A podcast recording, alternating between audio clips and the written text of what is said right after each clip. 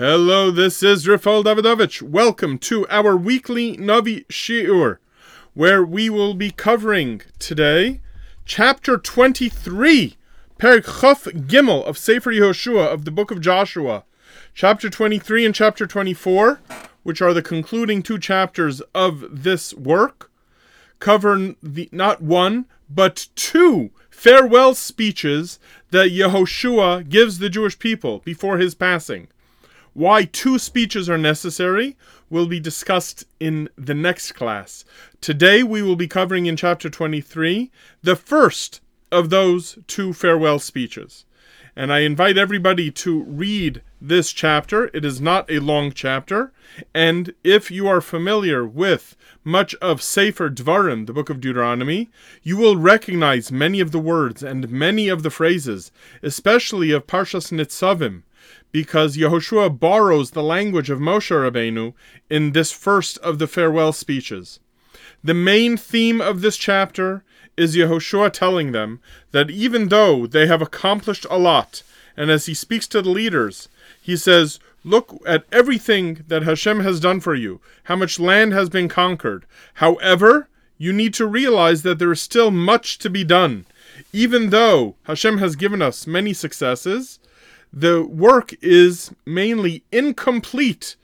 This conquest is unfinished.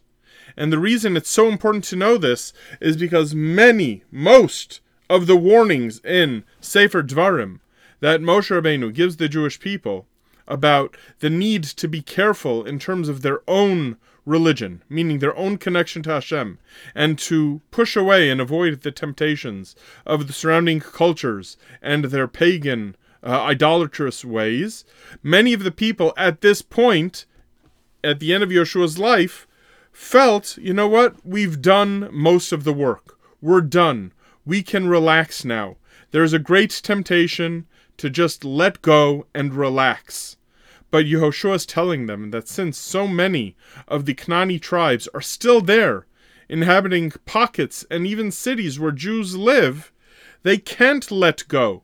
If they let go and abandon their connection to Hashem and just tend to follow as we all do, in our comfort of wanting to be like our neighbors, the general assimilationist tendencies of all peoples at all times, there is a great danger that Hashem will let go of the promise to conquer them because they have let go of their connection with Him.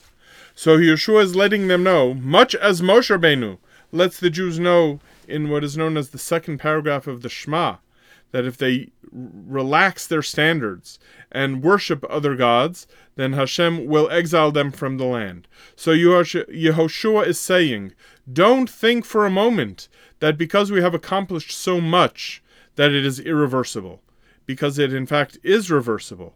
So continue to maintain that loyalty. And even though after years and years of war, people just want to relax, each person under his fig tree, as the expression goes later in Tanakh.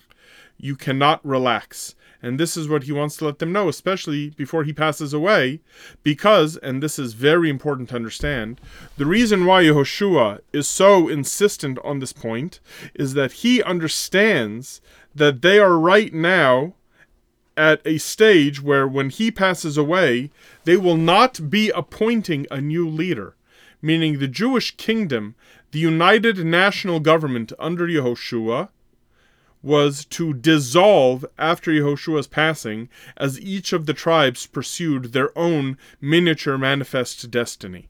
So that's why he's letting them know that even though the national government would be disband, the national covenant with Hakadosh Baruch Hu should remain intact.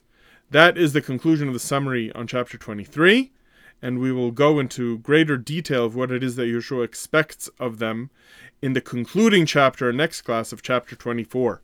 Thank you all for listening.